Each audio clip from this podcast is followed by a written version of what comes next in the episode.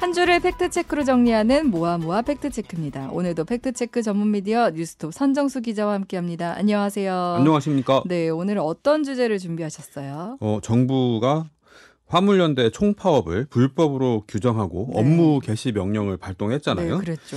예, 화물연대는 굴복하지 않겠다 이렇게 밝히면서 이제 극한 대립 국면으로 넘어가고 음, 있는데요. 네. 정부는 왜 화물연대 파업을 불법이라고 규정하는 건지 네. 그리고 정말 불법이 맞는지 음. 이걸 한번 확인해 봤습니다. 아, 정말 뜨거운 주제를 갖고 오셨는데 지금 예. 뭐 대통령을 비롯해 원희룡 국토부 장관이라든지 이제 정부 관료들은 모두 이제 화물연대 파업이 좀 불법이라는 걸 좀 전제하고 얘기를 하는 느낌이긴 해요.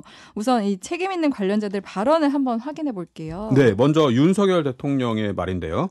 윤 대통령은 28일 페이스북을 통해서 다른 차량의 진출입을 차단하고 정상 운행에 참여한 동료를 괴롭히는 것은 타인의 자유를 짓밟는 폭력 행위입니다. 오. 지역별 운송 거부, 운송 방해 등의 모든 불법적인 행동에 대해서는 법과 원칙에 따라 엄중하게 대응할 것입니다. 음. 불법적인 폭력으로는 원하는 것을 얻을 수 없다는 것을 분명히 하고자 합니다. 이렇게 어, 밝혔습니다. 무슨 거 세게 말씀하셨네요. 네. 자유를 짓밟는 폭력행. 예. 추경호 기획재정부 장관도 화물연대 파업을 불법이라고 했잖아요. 네, 추 부총리는 29일 정부 합동 브리핑에서 정부는 오늘 국무회의에서 국가 경제에 초래될 심각한 위기를 막고 불법 집단 행동의 악순환을 끊기 위하여 시멘트 분야의 운송 거부자에 대한 업무 개시 명령을 심의 의결하였습니다. 네. 특히 동참하지 않는 운송 차량의 진출입을 막고 운송 거부 불참 운전자를 공격하는 불법 행위도 발생하고 있습니다. 이렇게 말했습니다. 네, 업무 개시 명령을 좀 정당화하려고 이런 표현을 쓴 것 같기도 하고요. 네.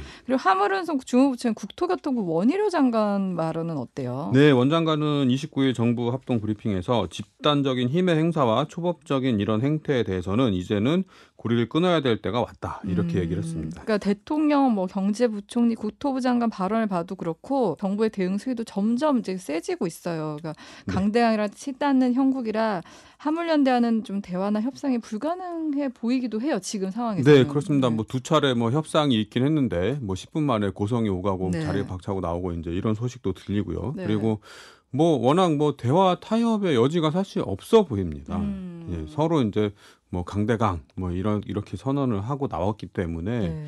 좀 어떻게 풀어야 나가야 될지 굉장히 좀 막막한 상황이 되긴 했습니다. 네, 예. 맞아요. 근데 왜 정부는 이제 화물연대 파업을 불법이라고 하는 건가? 그러니까 제가 알기로는 노조의 파업은 헌법에서 이제 보장된 거잖아요. 뭐 단체 행동권. 뭐 단, 단결권. 단결권 이런 예. 것처럼. 근데 왜 이렇게 정부는 불법이라고 이렇게 규정을 하는 걸까요? 이게 여태까지 그 대형 파업 사태, 파업 사례와는 약간 좀 결이 다른데요. 음. 어, 이 정부는 이번 화물연대 파업에 대해서 용어부터 좀 다르게 쓰고 있습니다. 아, 네. 파업 대신에 집단 운송 거부다 이런 음, 말을 쓰고 있습니다. 네, 네, 네. 왜 그런 거예요? 이게 화물차 운전 기사들이 보통 자기 소유의 화물차를 가지고 운송 사업을 합니다. 네. 그래서 이분을 정부가 보기에는 이분들은 근로자, 노동자가 아니에요. 네. 특수 형태 고용 근로자 뭐 이런 음. 식으로 불리, 네, 부르기도 네, 네. 하는데 개인 사업자라고 보는 거죠. 그러니까 흔히 우리가 특고 노동자 뭐 이렇게 예, 예. 부르잖아요. 예, 네, 그러니까 네. 뭐 비근한 사례로는 뭐 야쿠르트 아줌마, 네. 뭐 아니면 그 골프장 캐디, 네. 뭐 학원 강사들 맞아요. 이런 분들을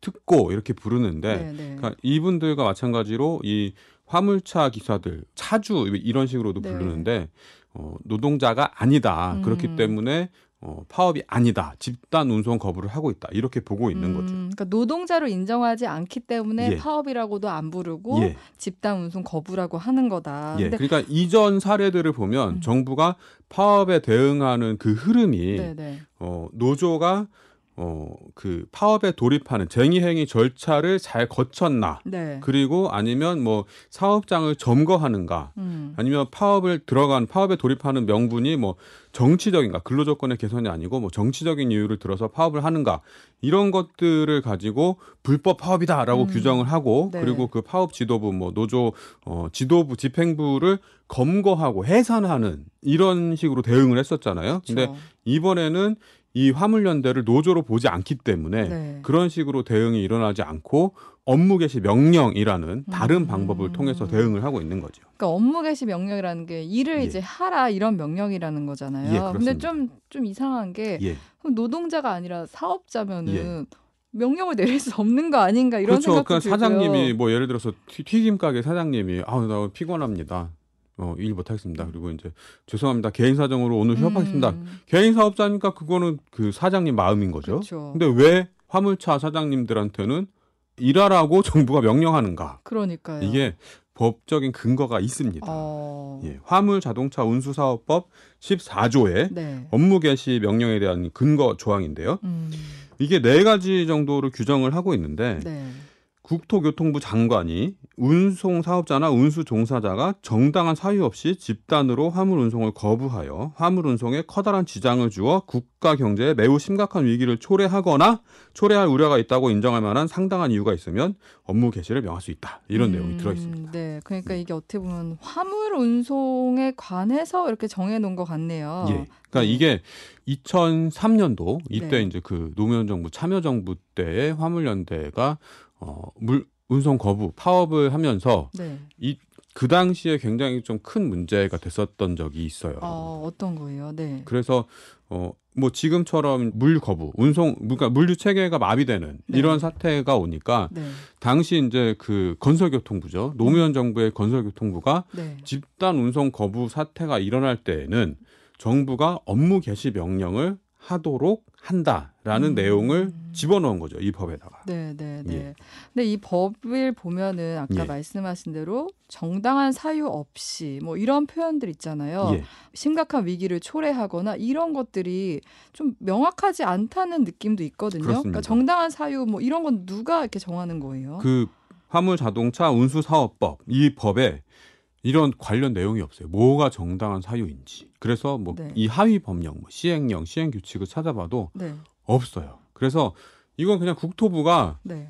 그냥 자의적 자의적으로 국토부 마음대로 해석을 할 수 있는 거죠. 어, 그러니까 그러면, 법이 굉장히 모호하게 돼 있는 겁니다. 그럼 이건 사실 뭐 예. 코에 걸면 코걸이가 예. 되는 거고 그런 그렇습니다. 법인 거잖아요. 예. 근데 이 법을 기준으로 지금 업무 개시 명령이 내려진 거예요. 예.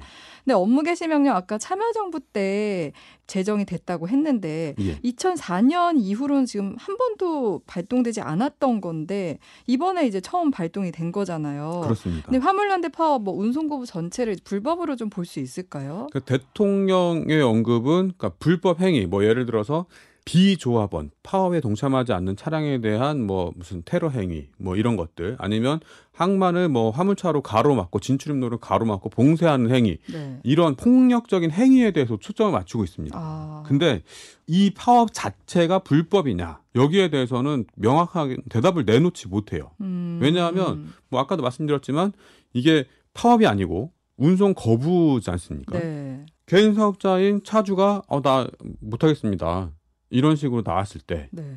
이거를 이 화물연대 파업이라는 이 큰 덩어리를 음. 불법이다라고 음. 규정할 수 있는 근거가 없는 거죠. 그러니까 음. 업무 개시 명령을 내려놓고 이 업무 개시 명령을 거부하는 개별 화물 차주들에 대- 대해서 불법이라고 규정을 짓는 거죠. 음, 사실 예. 규정도 모호하고 그런데 이제 정부에서 불법으로 정하고 이제 업무 개시 명령을 내린 건데 이거에 대해서는 국제 노동 기구도 뭐 직업 선택 자유 침해한다 이렇게 지적을 하기도 했어요. 예. 그렇습니다. 뭐 여러 가지 국제 노동 단체에서 지적도 하고 뭐 정부로 서한도 보내고 뭐 음. 이런 상황입니다. 예. 근데 이게 그 정부가 이 화물연대 파업을 사회 재난으로 규정을 하고 있는데요. 네, 네.